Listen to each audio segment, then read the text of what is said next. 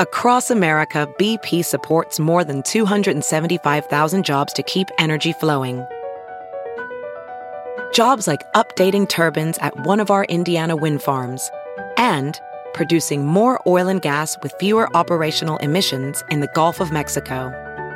It's and, not or. See what doing both means for energy nationwide at bp.com slash investing in America.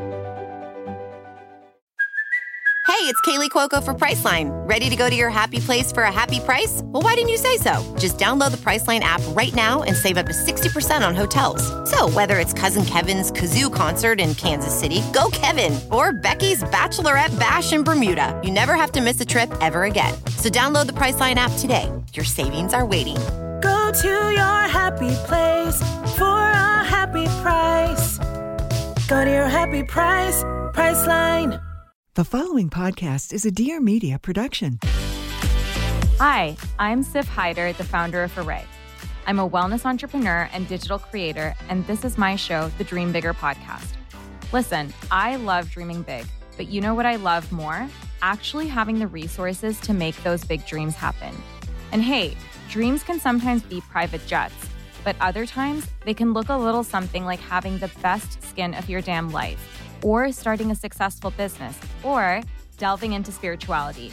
So, on this podcast, I chat with experts and thought leaders from different fields about their tips and tricks on doing exactly that. So, let's get right into it. Hello, friends, and welcome back to another episode of the Dream Bigger podcast. So, this week we are talking wine, okay? I have Helen Johannesen, who is the founder of Helen's Wines, which, if you're in LA, this is like iconic. And she's also the co founder of Jon and Vinny's, which again is iconic. But Helen essentially specializes in wines, specifically clean wines. And so in today's episode, we do a deep dive into everything. I'm talking red, white, orange, rose, like literally everything and I ask her how to spot a good bottle, how to get better at understanding wines and everything in between.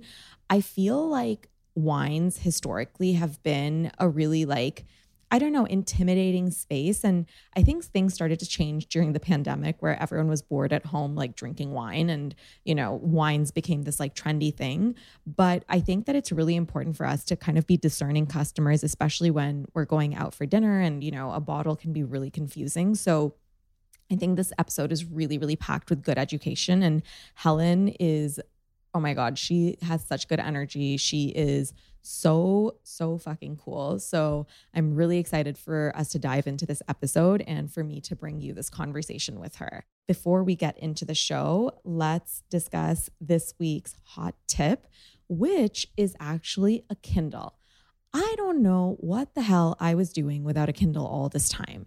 I mean, I was that type of person who I, I was like, you know, I like to read a hard copy book before bed. And yes, you know, there's something to it, but there's also so much value in having a Kindle. Guys, this thing is so light.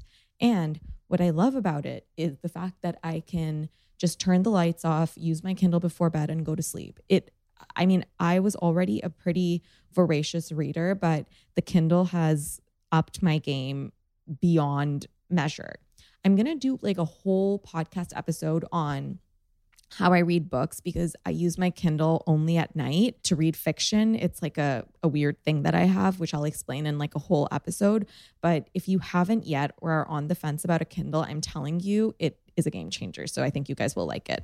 All right. So this week's review comes to us from Erin Barrick. She says, I have recently found the Dream Bigger podcast and I absolutely love it. I love the guests. I love the interviews. I have learned a lot of useful information. It's been one great guest after another. Love it. Erin, this is such a nice review. Thank you so much for taking the time to leave it. And you guys, I've said this before, but if you do have a second and feel like the show brings you value, please, please take the time to rate and review the show. All you have to do is go to the Apple Podcast app, scroll to the bottom where it says rate and review the show. If you feel like I've deserved it, please leave the show a five star rating. And in the review section, tell me what you're loving about the show, topics that interest you, guests you want to see. Honestly, just whatever information you want to leave me. I really value hearing from you guys. And I feel like it helps me be a better host. It helps me bring awesome guests on. And of course, it helps indicate to Apple that you guys are liking the show. And so it brings on new people into this community. So if you do have a second, please leave a review. And with that, let's welcome Helen to the Dream Bigger podcast. So I have many questions for you, but I want to start with like a wine 101, okay? Okay. So if someone is wanting to get into wines, where the hell do they start? Because I feel like it can be intimidating. Oh, it is such an intimidating topic. There and now it's a trendy topic too, which I also feel like it kind of makes it even more intimidating because then you want to be cool and not say the wrong thing. But what I always tell people is, what does it mean get into wine? Do you want to just know more as an at-home drinker? Mm-hmm. You need to be like more open and explore different types of wine. And by that, I mean different grapes Mhm. and regions to start, because then you start building your palate index, which is basically how your taste buds are categorizing and interacting with what different grapes grown in different soil taste like. And that's really what Helen's is about is identifying like the dopest soil in the best regions made by cool ass farmers and bringing that to everybody in a wine shop. But and I'll just go back to your original question, mm-hmm. it automatically makes it a little bit more intimidating because these are harder to understand wines because maybe the labels don't read the region or they're more niche or they're esoteric. So, what I always tell people to do is if you're a passionate at home drinker and you want to know more, you A, taste more, B, find a wine shop that you know and trust and can talk to people Mhm. there who don't condescend to you, who want to take you on a journey. Mhm. And then I would say read, but everybody learns differently. So I learn by doing tasting, seeing, feeling, Mhm. experiencing, and then reading after helps contextualize for me. What do you read? Like, what are some resources? like I have these thick ass books in my house that are so funny because my husband's like, "Oh my god, like the Book of Burgundy." That's not the name of it, but it's like all about Burgundy and like literally have never cracked it. No, I think I cracked it once. It was like Yeah. in the beginning I got all these fancy books. Uh-huh. I read like certain travel blogs if I want to, you know, honestly Japanese tourists take some of the best photos of some of the most like small winemakers that is hard to google hard to find what does their cellar look like what are they really making natural wine like what's happening but i also read like current wine writers who are part of the like wine Who are your favorites? I mean, I got to shout out my girl Marissa Ross, even though she's kind of retired from wine writing, but she did write a book called Wine All the Time. So Mhm. I guess my and Alice Feiring is, I think, relevant as well. I tend to latch on more to the female writers, but I do think like critics or wine critics of publications like New York Times and LA Times, they do have a a place and a space, but I always question what motivates them. But I think reading, subscribing to magazines, reading certain articles online, I think the digital content you're going to find is easier to digest. Mhm. But I always recommend one book. Yeah. So back to how do you learn more about wine? One foundational book. It's called Windows on the World. And it's like was written by the wine director of the Windows on the World restaurant that was in the Twin Towers, which unfortunately no longer exists. But it's this really amazing, just basic intro to wine. And I put that in air quotes because Mhm. it's not about natural wine. It's not about pet nats. It's about how, how does this whole thing work? Mhm, And I think mhm. once you crack that open, then your mind can kind of layer knowledge in easier. That is so cool. I'm going to read all of these books. Yeah. so, funny story about myself and my husband during the Mm. pandemic. We started Arrae and we also Yeah. got really into wine. Okay. Amazing. It's, I mean, there, what else was there to do? As we all had to. Yeah, right. I feel like to, that's yes. where the coolness inflection point was. It was COVID. Everyone was at home, like crying into their wine glasses, like swirl cry, swirl yeah, it's- cry. yeah. exactly. But if someone is wanting to become kind of a little bit more of a discerning at home drinker, how do you recommend they get their palates used to specific grapes? Like, do you do you recommend like okay, like first like try like a bunch of Pinot Noirs and then cabs, or like what's your kind of process? Yes. I mean, okay, so we're talking about red wine grapes first. The process I usually usually we get people who only drink full bodied Mhm. reds. So they're going for that like Cabernet Sauvignon, like Meritage blends, Bordeaux. Mhm. This is what they're really after. And I try and scoop people lighter first without getting too esoteric in the tertiary or like secondary notes that could come out. So we're like, how do we keep something fruit forward? Because usually those wines have that. Fruit forward or dry, but light in the body, which means the grapes are thinner skinned, but maybe they hold similar characteristics. So I would scoot someone towards scoot, scoot. I'd scoot them towards like a Gamay or a Pinot Noir or something that I know is a little fruity, not sweet, just fruity and giving, but doesn't have as much tannic structure. And then you can start layering more mm, esoteric flavors. Mhm. Uh, but I think that you got to go baby steps. And most people, you need to train your palate to accept new flavors. It's just like food. Some people it'll be much easier for. They're like, I love this. But Mhm. a lot of people, exposure is the only thing that's going to get them excited about something new. Do you use the app or have you heard of the app Vivino? I have heard of it. Yeah. The Yelp of wine. Seriously. I don't use it. I don't love it, but I don't hate it. I get why it's a great tool for people. Why don't you love it though? I don't love it when people come into our shop and they're like, ask you a question, "Mm, one second, and then like Vivino, the wine in front of you. I feel like that may have been me. it's not you. no, I mean, I get, and I also get why it's happening. But what's weird is like the price might be the New York price, and everything in New York is cheaper if it's Mhm. European because it's not traveling as far. And then you get into this awkward thing. But if it was you, I'm sorry. I didn't. I I always just cuddle people whenever I want to do like, what the fuck? I'm just like, no, come into my arms, put down the phone, let's engage. So then talk to me about, you know, you go to a wine shop. How do you know if you're going some and maybe this is like, I don't know, like more of a philosophical question. I don't know if like yeah. we're like psychological, but like how do you identify if like someone's just trying to like sell you shit versus like actually cares about like, Right. you know, you getting the thing that you're out to get? Oh my gosh, such a good question. Vibes. I would say vibes, vibes, vibes. You know, if you immediately want someone to walk away from you, then I don't think y'all are going to jive on what tastes good.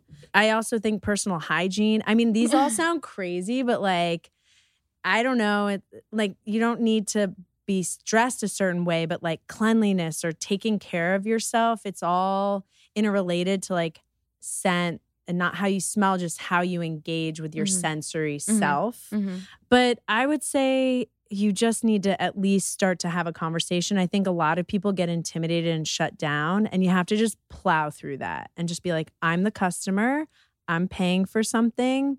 I may know less, but I know what I like or I know what I want. I think like some wine shops are better than others. Yeah. It really depends on what your style of wine you want to get is. Mhm. I always say like avoid a grocery store. They probably don't know, but now like Erewhon's really trying to up their game. And Yeah. I'm just like, whatever, Erewhon. Let's talk lashes, specifically long, luscious lashes, because for the longest time, mine were far from it. So, between the years of 2018 and 2020, I was on the lash extension train.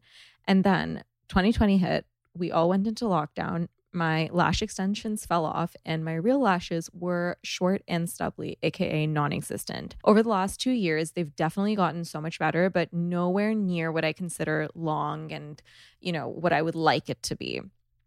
I'd been wanting to try a lash serum for a while, but I was always on the fence about whether it would even work. People always have mixed reviews when it comes to lashes. Anyway, long story short, I saw someone I know who I really trust have a 180 transformation with lash serum, and I decided I was going to take the plunge. My serum of choice was the Essential Serum by Babe Original.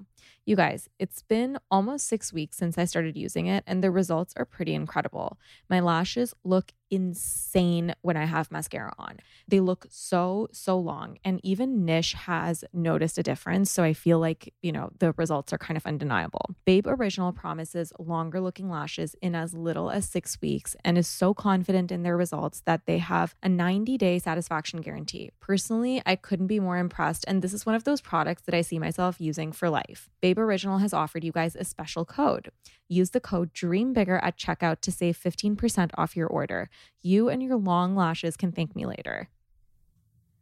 This episode is brought to you by Waterdrop, the new go to hydration brand. Listen, one of the best and easiest wellness tips is drinking more water.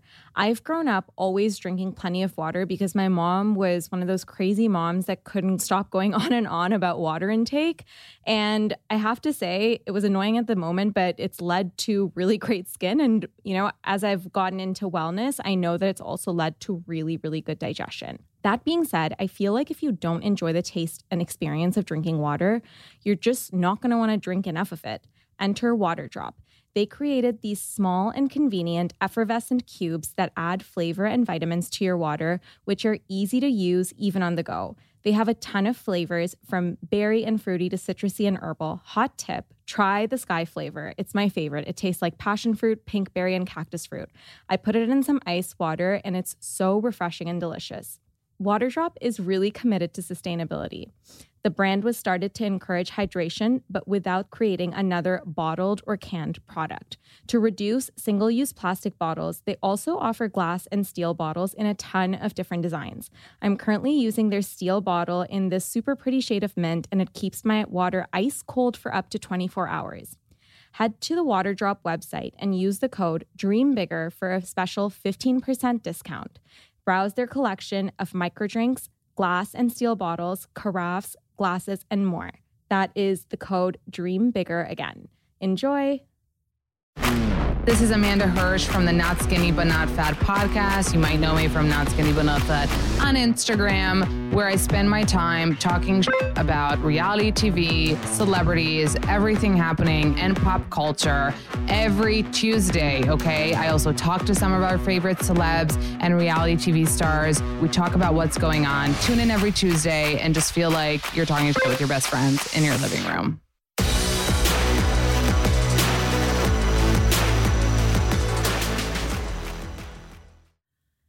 I will say though, Jon and Vinny's and Helen's was actually like one of the first places I went to to eat out in LA. Oh, amazing. Um, Thank you. And I like went to first we like got the whole recommendation for like what we should have drank at the table and like whoever you had who was doing that was amazing and then we went to pick up a bottle and it was like such a nice experience. That's it was great. like speaking to a friend and we were like guided through it so easily and you know, I think I think that people don't realize that like wine can be a little bit more laid back too. I think that there is this kind of stereotype that it's a little stuffy and I think that you kind of bust through that. Helen's as a brand.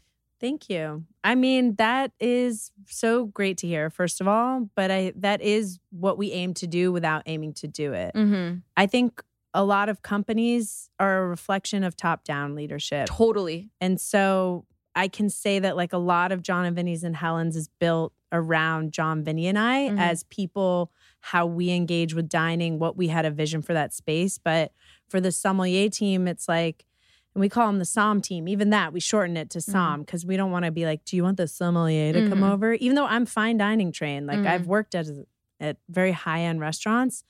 Creating that experience is like that comfort. Like, how do we get you comfortable and getting what you want? Satisfaction. Yeah.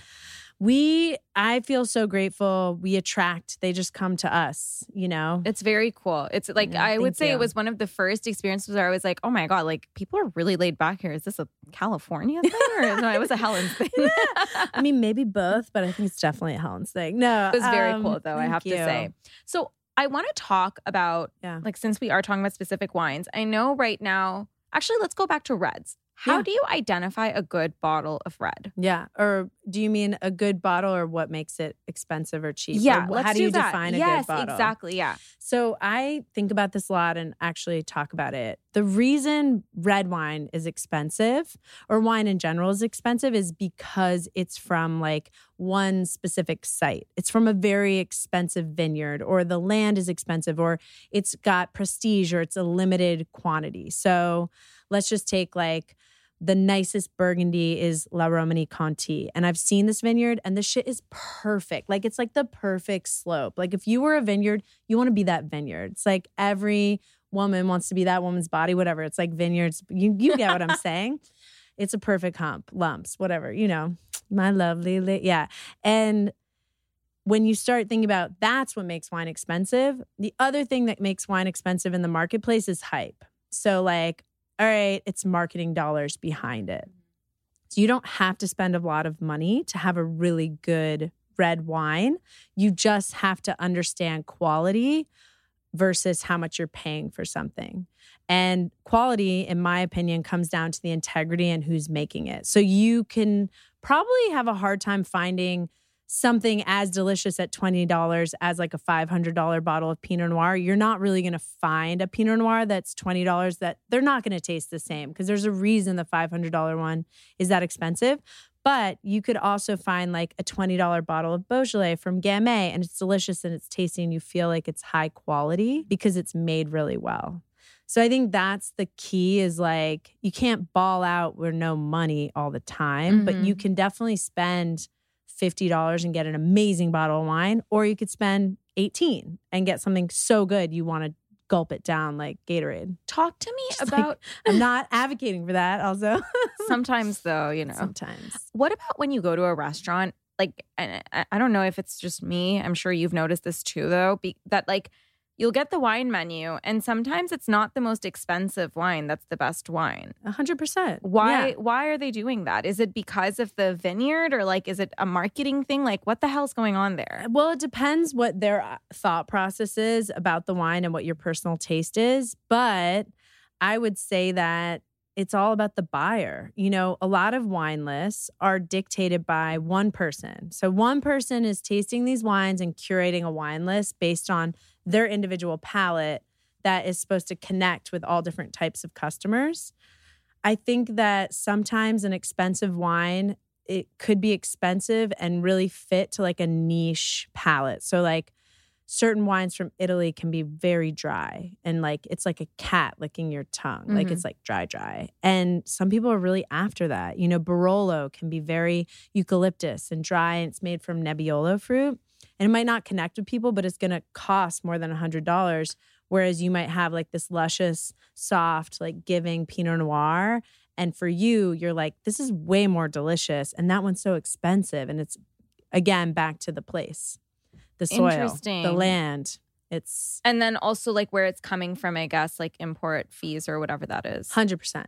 There are certain wines out there that are more expensive than they should be. Uh-huh. And that has to do with like marketing dollars, hype, just like the cachet it might have or the pervasiveness. Uh-huh. Like, I'll give you an example. Yeah, yeah, and me- don't take it like if Whispering Angel is Oh like a God. perfect example. Are you freaking kidding me? I I'm have not, that as a question. I'll tell you what the deal is. Okay, tell me the deal. I was gonna ask tell you. you the deal. so, like to me, Whispering Angel is like the McDonald's of rosé, and I don't mean that as like it's trash, even though I do kind of personally feel like it's Yeah. trash. What I mean is, it is a product that's made the same consistently year after year, so that if you've had it, Yes. every time you open a bottle, you take that first sip, you know what it is, right? Tastes the same. You're like, ah.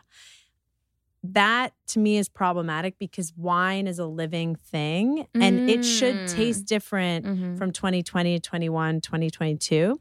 The other thing is to be at the scale that Whispering Angels at, they tinker with it, you know? And so there's impurity to that that I don't appreciate. I it's a shutdown product to me. It has additives in it. So while it's like you open it, it's this agricultural product, all I taste is like the chemical side of it. Someone poured it in my glass a couple weeks ago. I didn't know what it was. And I like took one sip and I was like, is this Whispering Angel? And they were like, yeah. And I was like, I'm going to have to get something else. But I'm not trying to be bougie or a dick because like a lot of bougie people drink Whispering Angel, right? Like it's got that like cachet. Yeah, yeah. But I guarantee if you start drinking a few other rosés and then try to go back, you'd have a really hard time. Okay, so it's about ta- exposure. So I need to understand rosés because I'm I like I love my reds okay. and I've I like barely any exposure to rosé. I drink it in the summer and Sure. typically it is Whispering Angel, but I want to understand a little bit more because I know that that's not what the wine world has to offer. but they've done a really good Yeah. job. Like you, it's trusted. you're like, Totally, I'm not going to hate it. So you go into a grocery store and you're like, perfect. Okay, thirty four ninety nine, whatever Yeah, it is. yeah, yeah. And I get that thought process. So rosé, crash course. Rosé yeah, give us a crash course on rosé. Rosé is made from red wine grapes. Mhm. It's basically like a quick impression of a red wine grape. So the skins are what makes red wine red. So rosé being a quick impression, and by quick I mean like the skins and the juice are going to connect for uh, hours. Mhm. Sometimes not that. Sometimes it's just a direct press, Mhm. and there is no interaction. So that's why rosé is pink because it's very light touch of those skins, and that's why rosé is very light. It doesn't have a lot of tannic structure and it's Mhm. not meant to age very long. It's supposed to be a quaffable, fun drink. Now, there's caveats to that. There's some rosés that are very high level, but we're not talking about those. No. We're talking about like pool Easy party summer, sippers. exactly. Yeah. Yes. You want to drink current vintage. And what I mean by that is like the latest release of rosé. You don't want to age it, you don't want to save it. Huh, okay. So this year, 2022, most rosés you're going to drink are 2021 vintage. So they were made, they were grown and bottled last year. right. But that's the fresh factor. And maybe you could save it till next year, but you don't want to like sit on them the way a red wine, you could sit on it a little bit longer. Mhm. Rosé is made all over the world. It's made from all different types of grapes.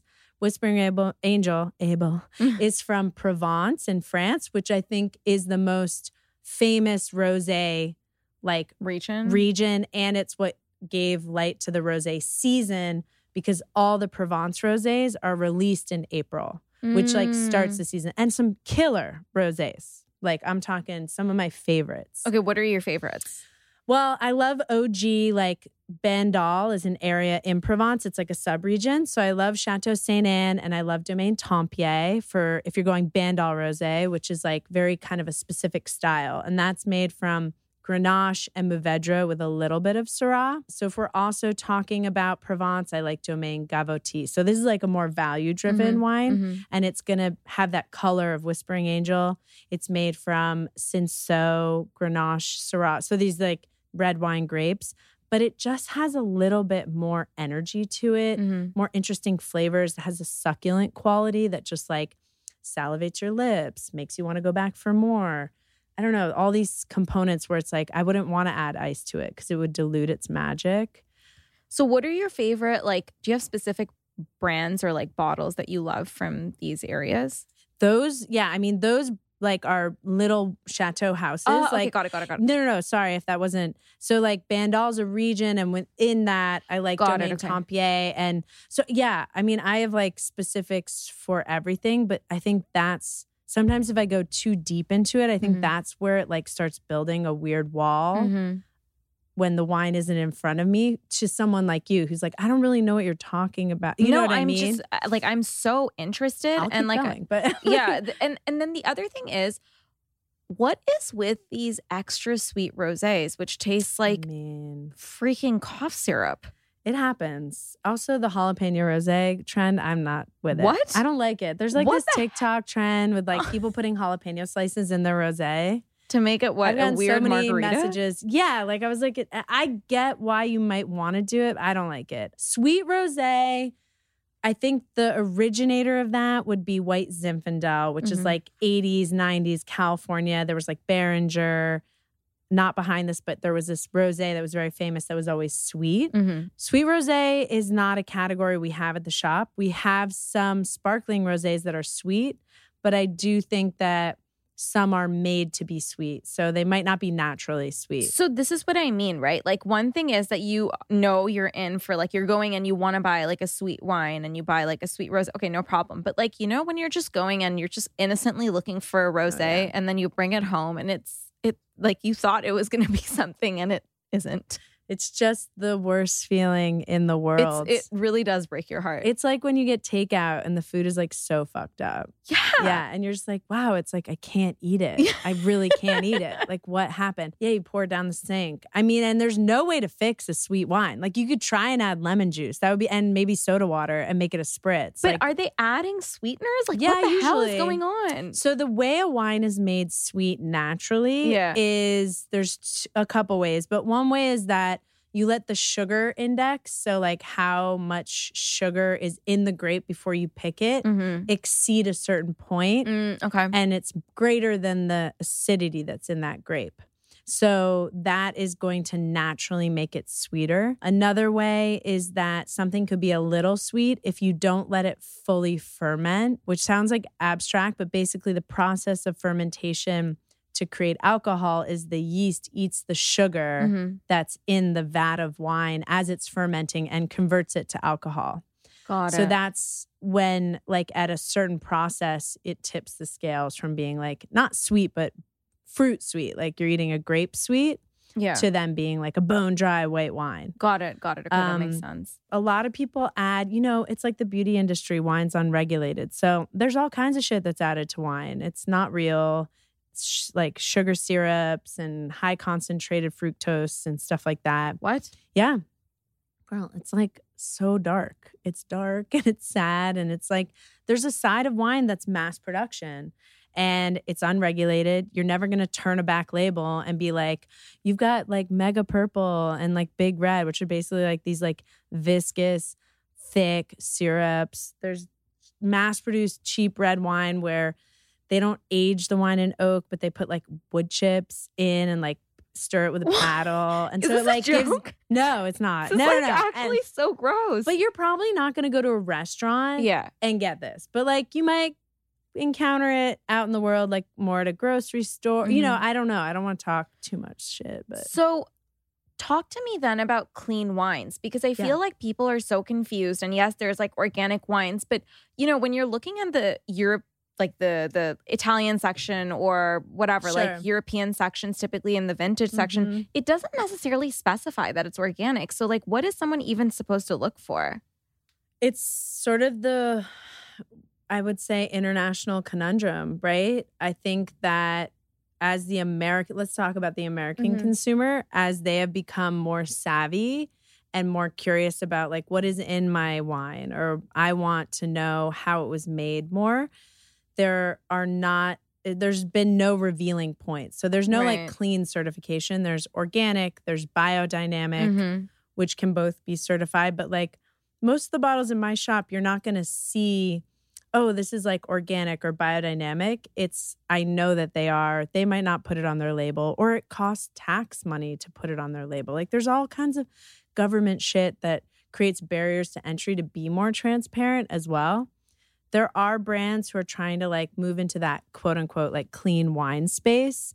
And that has its own sort of definition, which isn't officially defined, but has to do with like adding things or taking things away. So, like what I was saying, it's not necessarily going to be 100% organic, but you know that like the fruit was grown. And then once it's in the cellar, it's not like a science experiment going on. So then if there aren't these like labels No. and you know how how do you know and like how does a consumer even know what they're drinking? So one thing I recommend is so how I, you know, what I do as a buyer is I work with different importers and distributors. Mhm. So I know some of the winemakers personally, but they're all it's like having if you're an artist, you have an art gallery Yeah. rep you, and then like you want to be in an art gallery that has like a like-minded or everyone's kind of at a cool level. Mhm. So there's importers and distributors who have like a collective of different winemakers who usually have the same sort of ideology. They don't have the same tasting wine, but they're Mhm. all either like practicing organic, sustainable, they're practicing biodynamics. So I work with like 20 different importers and distributors, maybe a little more, who I know has a baseline of quality. They know my expectation.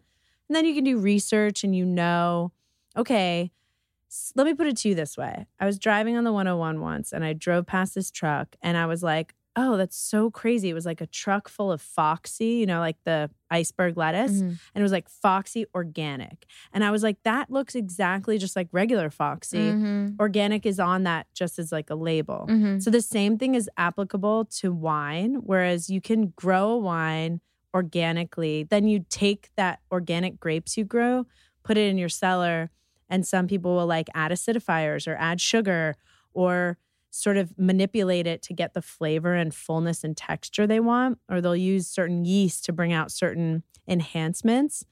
I know that like one reason people can shop at Helen's and know is that like I'm going to do the research. Mm. I'm going to make sure that everything coming through my doors is at a quality level. Got it. And so that's why I always say, you know, find a wine shop that you know and trust or join a wine club that you know and trust that has certain standards. But you it's you'll be hard pressed to be able to go into like every wine business and have them speak that language. Some people just don't care about that stuff as much. So then what about when someone is in Europe? Okay, I'm in Italy and I'm drinking my wines. Like bad. is it are these like additive processes fairly normalized there and like common there or is it more so something in the US? No, I think there's a difference between what they import, like keep, and what they export. So Oh, a lot of okay. people say to me, like, I go to Italy and I drink everything and I have no hangover and I feel great. And I think a lot of times that's because you're drinking the local wine that they're not exporting and it's small production and they're Mhm. making things the way that it should be made, you know? And I think there's a, a lot of wine in America is made that way as well. Yeah. It's just there's so much wine produced and so much wine consumed in the world. And if you think about people who are just like rolling into like any liquor store and trying to buy like a handle of Chablis, right? Like some massive Yeah. jug. It's like Chablis is like one of the best winemaking regions in the world, but it has like some of the best vineyards. And then it has these like really sad, low lying parts on like the side of a dirt road that Oh, you're like, these grapes are real sad and that's what's in that jug and it so it's like it's it's so complex as far as like how to crack that code but i do think starting to get to know importers on the back it's all on the back label Mm. then you can start to be like you know what i really like wines when it says like Zev Rovine and that's not the winemaker that's the importer so then you can be like, okay, I'm gonna go out to eat. And I, I know these four, these three importers that I've tried wines from them and I like them and I trust them and I feel good. Then you ask the restaurant, do you have any wines from these importers? What are they? So that's a really, really good tip. Yeah. What is the difference between organic and biodynamic? So biodynamic, I would say, is like they're a slightly different set of rules, but Uh-huh. biodynamic is like super organic, is Ah, one way to think about it. Uh-huh.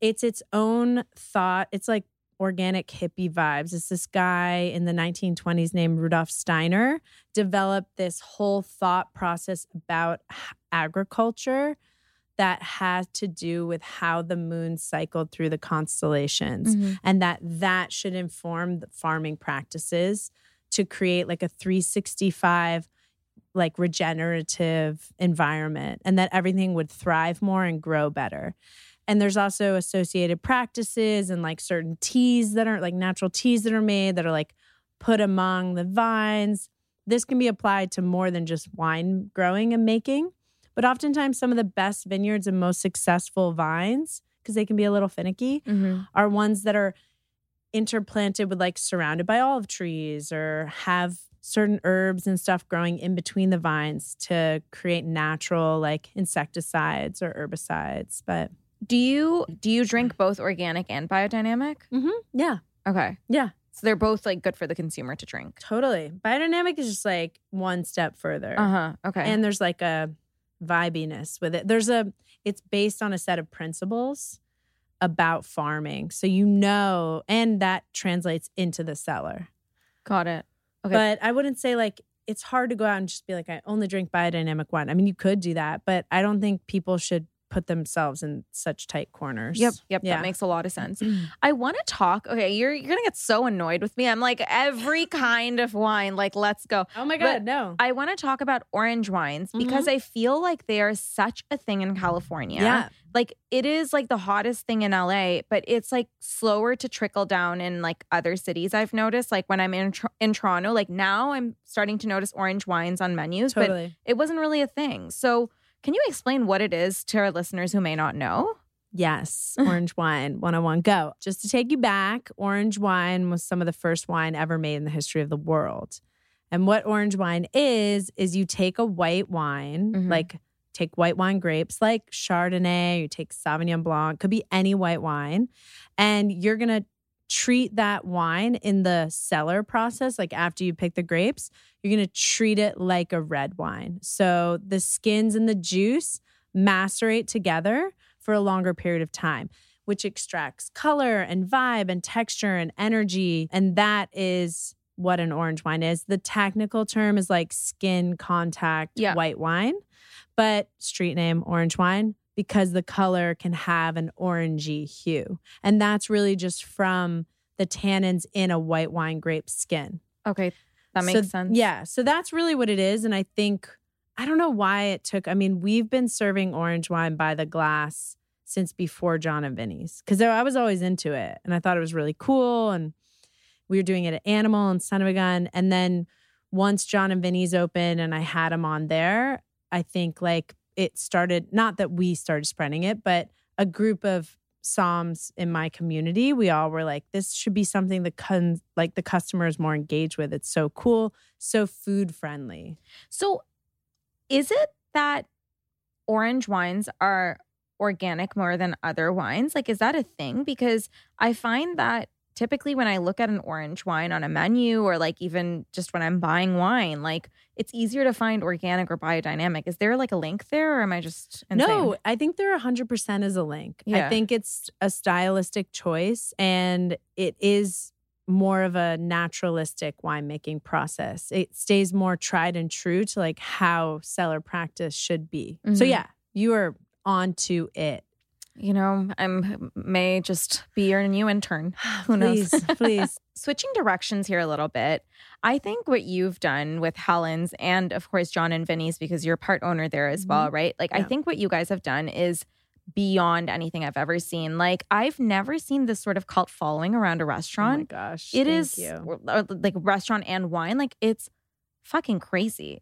Like- it's cool. Yeah. It was one of the first places I told you, like when I came out here last year, I'd been here like a bunch of times before then, but last year it was one of the first places that I went out to eat and everyone was like Jon and Vinny's and Helen's. And I was like, okay, like let's go. This is how I'm initiated.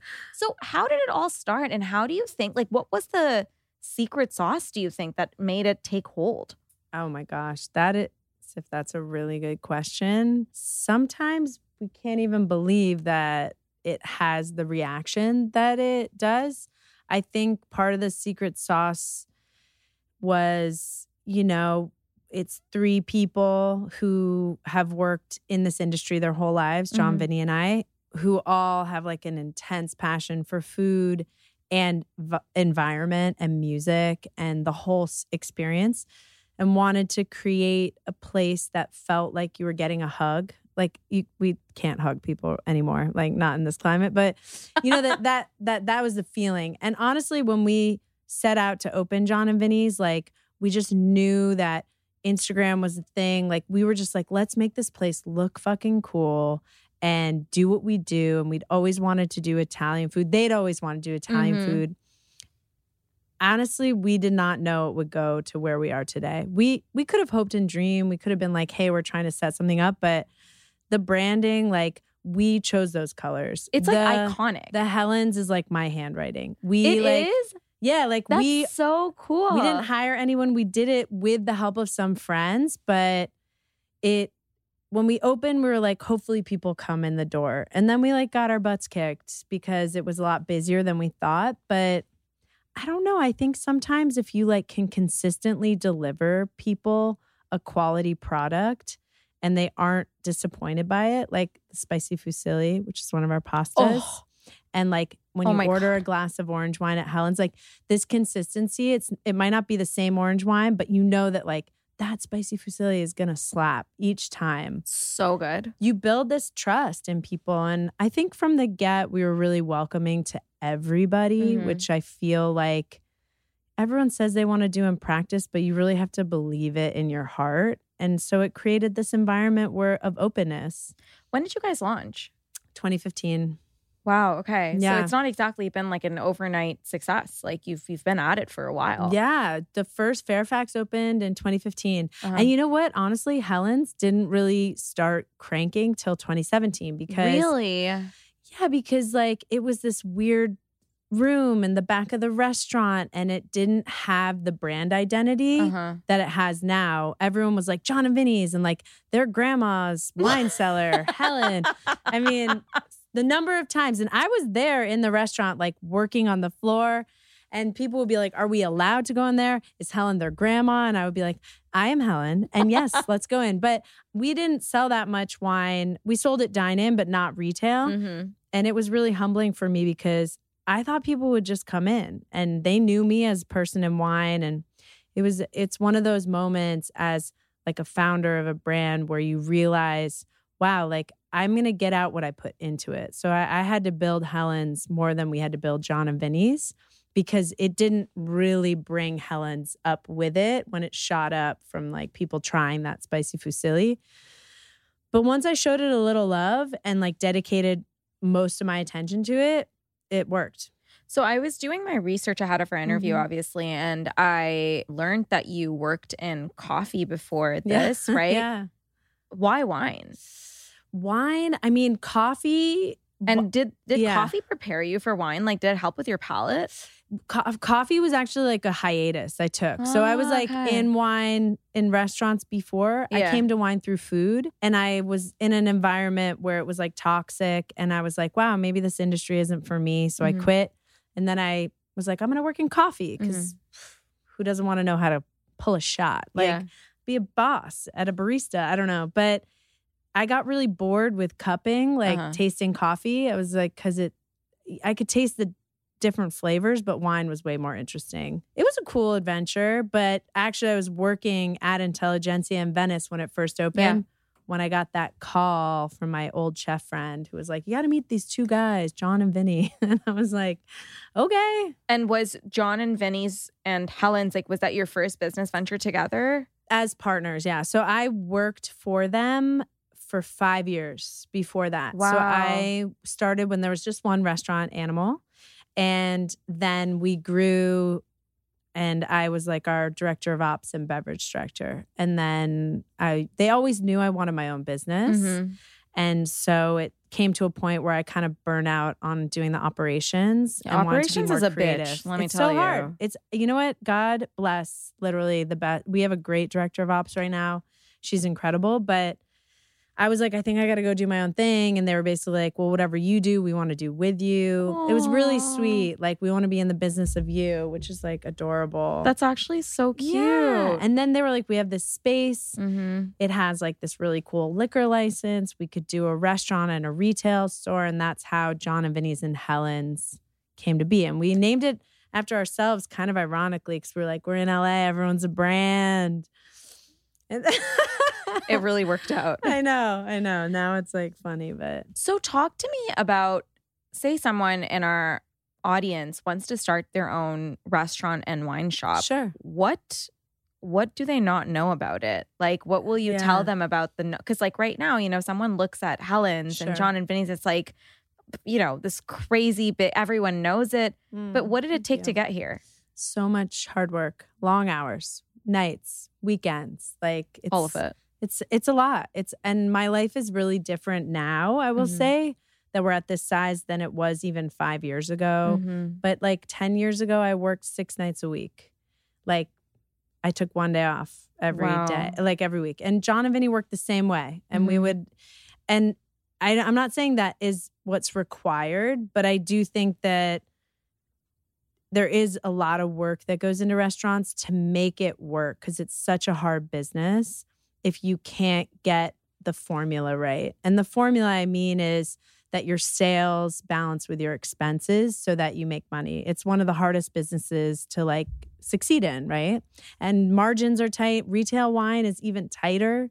So if someone's going to go open a wine shop, I would say like where is it? Make sure there is foot traffic that's visible, you know, that you really have a passion for it because from the outside I think restaurants seem glamorous, but like uh, we're obsessed with it. We live it, we breathe it. Like I couldn't imagine doing anything else. And some people get into it and they're like, this shit is not for me. Mhm. And like, Well, you see Okay. a lot of restaurants open and close, and I've found that the ones that have legs and longevity, it's like people who are like so passionate about it Mm-hmm. typically are like obsessed with what they're like, you know, if it's like sushi, then like maybe Yeah. they've been in sushi for a long time. Maybe they're a sushi Totally. chef, or they maybe they went to Japan. Like, inter- I don't know, like you know what I mean? Like, there's one like a they story. caught a fish Yeah. and they filleted it Like, and then they made rice. You know, Yeah. it's like a whole thing, or like, you Yeah. know, it- I it's- agree. It's not just like, oh, like that business seems lucrative. Like, let me get into it. I just don't think food works like that. No, but I mean, look, I talked to this woman yesterday as a Uh-huh. favor to a friend. Yeah. She's opening a wine shop in another country, Uh-huh. wanted to get my advice. And I was just kind of talking to her and giving her advice to the questions she had. And in my mind, I was like, I just don't even think she knows what she's getting into. Like, Mhm. it it's so hard. But Mhm. I also was like, go go on with your bad self. Like Yeah. maybe you're the next like Alice Waters, and who the fuck am I to tell you not to do it? Like I was like, go girl, do it. Yeah. Just a cheerleader. I love it. Basically. So, if someone wants to go visit some really good vineyards in California, Sure. what are your favorites? I mean, it kind of depends which region. I think they're like Let's do first near LA. there's one of my favorite people making wine close-ish to LA is this Mhm. woman named Gina Mhm. and Lady of the Sunshine. She's like practicing biodynamic. She's right outside of San Luis Obispo, which I Mhm. guess is a little bit farther up. I think if people want to have like a swanked out Mhm. experience, but the wine's good, there's a place outside of Santa Barbara called Presqu'île. Mhm. It's pretty cool. Also, Coquelicot is really cool. A lot of awesome California wine is made in one location, but the winemakers like are growing grapes all Mm. over. Mhm. So that's what I mean is like I'm really obsessed with these wines called Ashanta, Mhm. and they're made by this husband and wife team, Noah and Will, and her family has roots up in Napa, but they like have vineyards everywhere. So it'd be really hard to visit them technically. And so Got there's a lot of winemakers I support like that. As far as like Uh-huh. I think it's good to go to regions. I mean, if you go to Napa Sonoma, there's different experiences you could have. Like you want an OG mega experience, you could try and go to like Mayacamas or Colgin. And these are like titans of Cabernet and Chardonnay. And like I would never knock that experience because it's pretty epic. But if you Mhm. want something from, in Napa that's a little more salt of the earth, you Mhm. could go to a place like Matthiasson, which is like a straight up farm. Mhm. You want something a little more trendy, you go to Scribe. But those are all experiences that are being packaged with the wine. Yeah. It doesn't mean they don't have integrity. It just means it's like it's its own thing. There's this guy I know outside of Cambria, which isn't like a very well known winemaking region, but his name's Raj Parr. And he is got this crazy farm going. And it's not to the public, but I bet if you like emailed him that you want to go see Phelan Farm, it's like P H E L A N, he's doing really, really amazing things there. So it's I have suggestions like all over. That was just like all over the. No, I, I actually love that because it Yeah. gives people like a wide range of places to go. Mhm. Because, you know, I think people come to California and they're like, oh, wine, you know, Yeah. they don't know where to go. you. I mean, if you you could go to Pasadena and visit VDC, which is a lovely husband and wife couple. They're making natural wine in Pasadena, and they source grapes, and they're making the wine right next to their wine shop. Like, which is really really interesting, Mhm. and it's cool, and it's like that's a very like garage wine vibe. Yeah. You know? So cool. Yeah. Okay. And this now we're getting into selfish question territory. Let's go there. What are your favorite restaurants and like places to go in LA specifically? Listen, I'm new, Helen, okay? and I have got access to like I'll share my Yelp. Yeah, yeah. Your like four or five favorites. Oh my gosh, there's so many. But I would just like to preface by saying there's too many to list. Okay. Okay, it's my So, like, a birthday next week. It's but- my birthday next week. Where do I go? Oh my God. All right.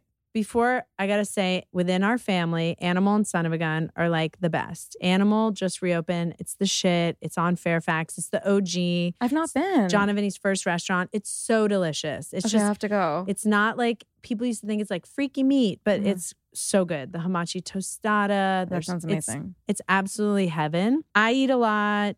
I, I really like found oyster. Which I've heard really good things, Yeah. I mean that you can't make a reservation, so you'd have to be down to like Mhm. hang for a bit.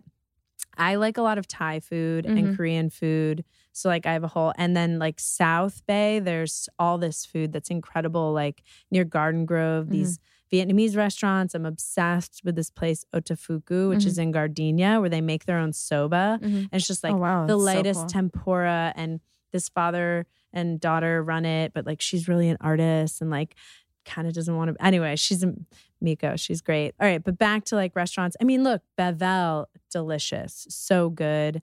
I just went to Mother Wolf, Evan Funke, like Felix Mother yeah, Wolf. I'm dying so to go. good. Yeah. It's like a scene and it's massive. And it was like, I was like, whoa, this is a lot. I, I kind of be like, go to Felix. Like, I don't know. I've been to Felix, but I'm dying to go to Mother Wolf. It's it's fun. It's fun. It's really hard to get a reservation. Yeah, there. no shit. It's like impossible. It's like, what do you have? I think you have to like stay up till midnight. And at that minute, 1201, you must book it. And if not, then I'm- forget about it. I just emailed someone who I know there, but yes, it seems really intense. And I think you can walk in, but it's they keep that. It's like a tight the barriers to enter. I was like, damn, this is like mafia style. I love that. I love Suzanne Goin. Like I love AOC. If you want to have like a is great, cla- yeah. yeah, it's great. what else do I mean? I mean, literally, I'm like, where do And I what go And what are your favorites for like wines as well? Like obviously Mm. Helen's at Jon and just but like outside of that, I think for a wine experience, I really like going to Lolo's, which is it's Lolo's wine bar. Mhm. It's in basically Los Feliz. Mhm. It's cute, it's amazing, great hospitality. They really get it. I think Roberta's is fabulous in Culver City. It's the same Roberta's as in New York. Mhm. It's pizza, but like Carlo, the chef, is just like got his own unique sort of touch. And their wine list is pretty fab. Sometimes it's fun to go to a place like Spago because they Mhm. have like such a mat for someone like me. Mhm. They have this like thick ass wine list, and it's just like hilarious to like find some little diamond in the rough. I like that, but I don't go there that often. There's a lot of people doing so much cool stuff with wine. It's like I can't can't even think. I think Gjelina's list is cool. yeah, it is. I don't know. It's really great. Oh my Yeah. god, I, there's like, too many. Like so I keep- basically have dinner reservations for every week for the next like You're done. ten weeks. I'm good. I the one restaurant I haven't been to that I really want, or there's a bunch, Uh-huh. but there's a bunch. There's a lot of sushi I haven't been able to get Yeah. into yet. But there is this one restaurant called n/soto that I Uh-huh. really want to go to. Never that people, it's like two women chefs, and it's Japanese inspired with French touches. And what? That's so cool. you Where? also- yeah, it's in like mid city, I think, like near is it the also 405. impossible to? I don't know it anymore if it's. I, yeah, it's pretty mafia, God, but yeah. like for good reason. It's small. Okay, Helen. Before we wrap, I want to end with a rapid fire. Oh my gosh. Okay, I'm nervous. I don't think you should. No, absolutely not. What does that mean? Like I answer right away. Don't think. Well, you can think, Okay. but like it's it's quick answers, you know. But Chop, I've chop. been I've been pretty delinquent with my rapid fires. I'm like, but why? So But, yeah. I'm not. I don't think rapid fire was meant for me. I'm gonna try. All right, listen. Okay. I'm gonna try too because I get distracted. I mean, I've, every answer I've given them like, but then here's a side tangent. No, but I love it. Okay, well maybe This we're like we're my- in cahoots. So, if you could only drink one kind of wine for the rest of your life, what would it be? Ugh, like really good champagne. Really? I mean, like really good. okay. Not like Veuve Clicquot. no, I'm talking no, like that's like, isn't that like second, third real- press or something? or or red Burgundy, Pinot Noir, Okay. like or white Burgundy. Favorite vineyard Where and for red Burgundy Yeah. or just in general? Burgundy. Ugh, I mean, sh- probably in Gevrey Chambertin, I would say, Okay. but maybe also Vosne-Romanée. Okay, and for champagne, Ooh, you can only drink one for the rest of your Chatillon life. Chatillon. Piers. Yeah, Pease the maker, Auger or Le Chatillon. So, do you have it at Helen's? We have some stuff, but the one I mentioned at first is like really hard to get. Okay. So we have it. We'll get like two bottles, and then we like don't have it anymore. I basically I take it to my house. You take it both Yeah. of them home. Take it to the house. Okay, if if you could give your younger self one piece of advice on achieving your big dreams, what would it be? Like go for it sooner. I love that. Yeah. I would give myself the same advice, by the way. It's yeah. it's simple, but it actually it's Don't hold back. yeah, yeah, Yeah. hundred percent. What is one habit that's a non-negotiable for you? Habit flossing twice a day. Love it. Yeah. Tell everyone where they can find you. I also flossed on the way here. I was like, I have, I'm like insane about flossing. I I'm just went to the dentist yesterday, and let me tell you, I need that habit. You need it. Yeah. I. I- what was the last question? Where can everyone find you? they can find me on Instagram at Helen's Wines Mhm. is great place to find me. Mhm. Helenswines.com. Mm-hmm. I have a personal one too at Helen Johannesen. Okay, perfect. But so And Helen's Wines as well. They can go shop it in person too. You can go in person, you go online, we ship nationwide. We have a wine club. So, like, you can literally be in any part of the country, join our wine club, and we'll mail you wine every month. and then so cool. people can try new stuff. I would say that's such a good intro to us. We also do like a seasonal six pack if you just want six dope bottles in your house every month. It's like 150 bucks, and you have like six great wines. They're all different and they're seasonally driven, meaning like this month we're sending two rosés and a white and a light red and a dark red. So I'm it's like signing up you immediately. hit every area. And you could be in LA as well. It's just a nice added bonus in case people are in Maine for the summer. what? I love I that. don't know when this is coming out. but- tell everyone your podcast as well. Yes. So my podcast is called Wine Face. It exists. You can go back and listen, but it's coming back this fall on Dear Media. I'm so excited for you to come on. Yes. It's going to be really fun, but yeah, Wine Face. It's really Amazing. cool. Thank you for coming on, Helen. This was a joy. So thank you so much for having me. It was so good. This was so fun. I Oh my know. god, I actually had the best time. we need round two. We need round really two. do. Okay, I'm throwing my whispering angel out. I'm I am coming to next Helen's. Thank you so much for listening. If you loved the episode and feel like it brought you value, don't forget to rate the show and leave a review. It takes five seconds and really helps the show grow so I can keep bringing on awesome guests. If you want to follow me behind the scenes, you can find me on Instagram at SiffHaider. And don't forget to hit subscribe so you don't miss a thing. I drop new episodes every Tuesday, so come hang with me and shoot the shit with some really smart people, learn and unlearn, and have a lot of fun. See you next week.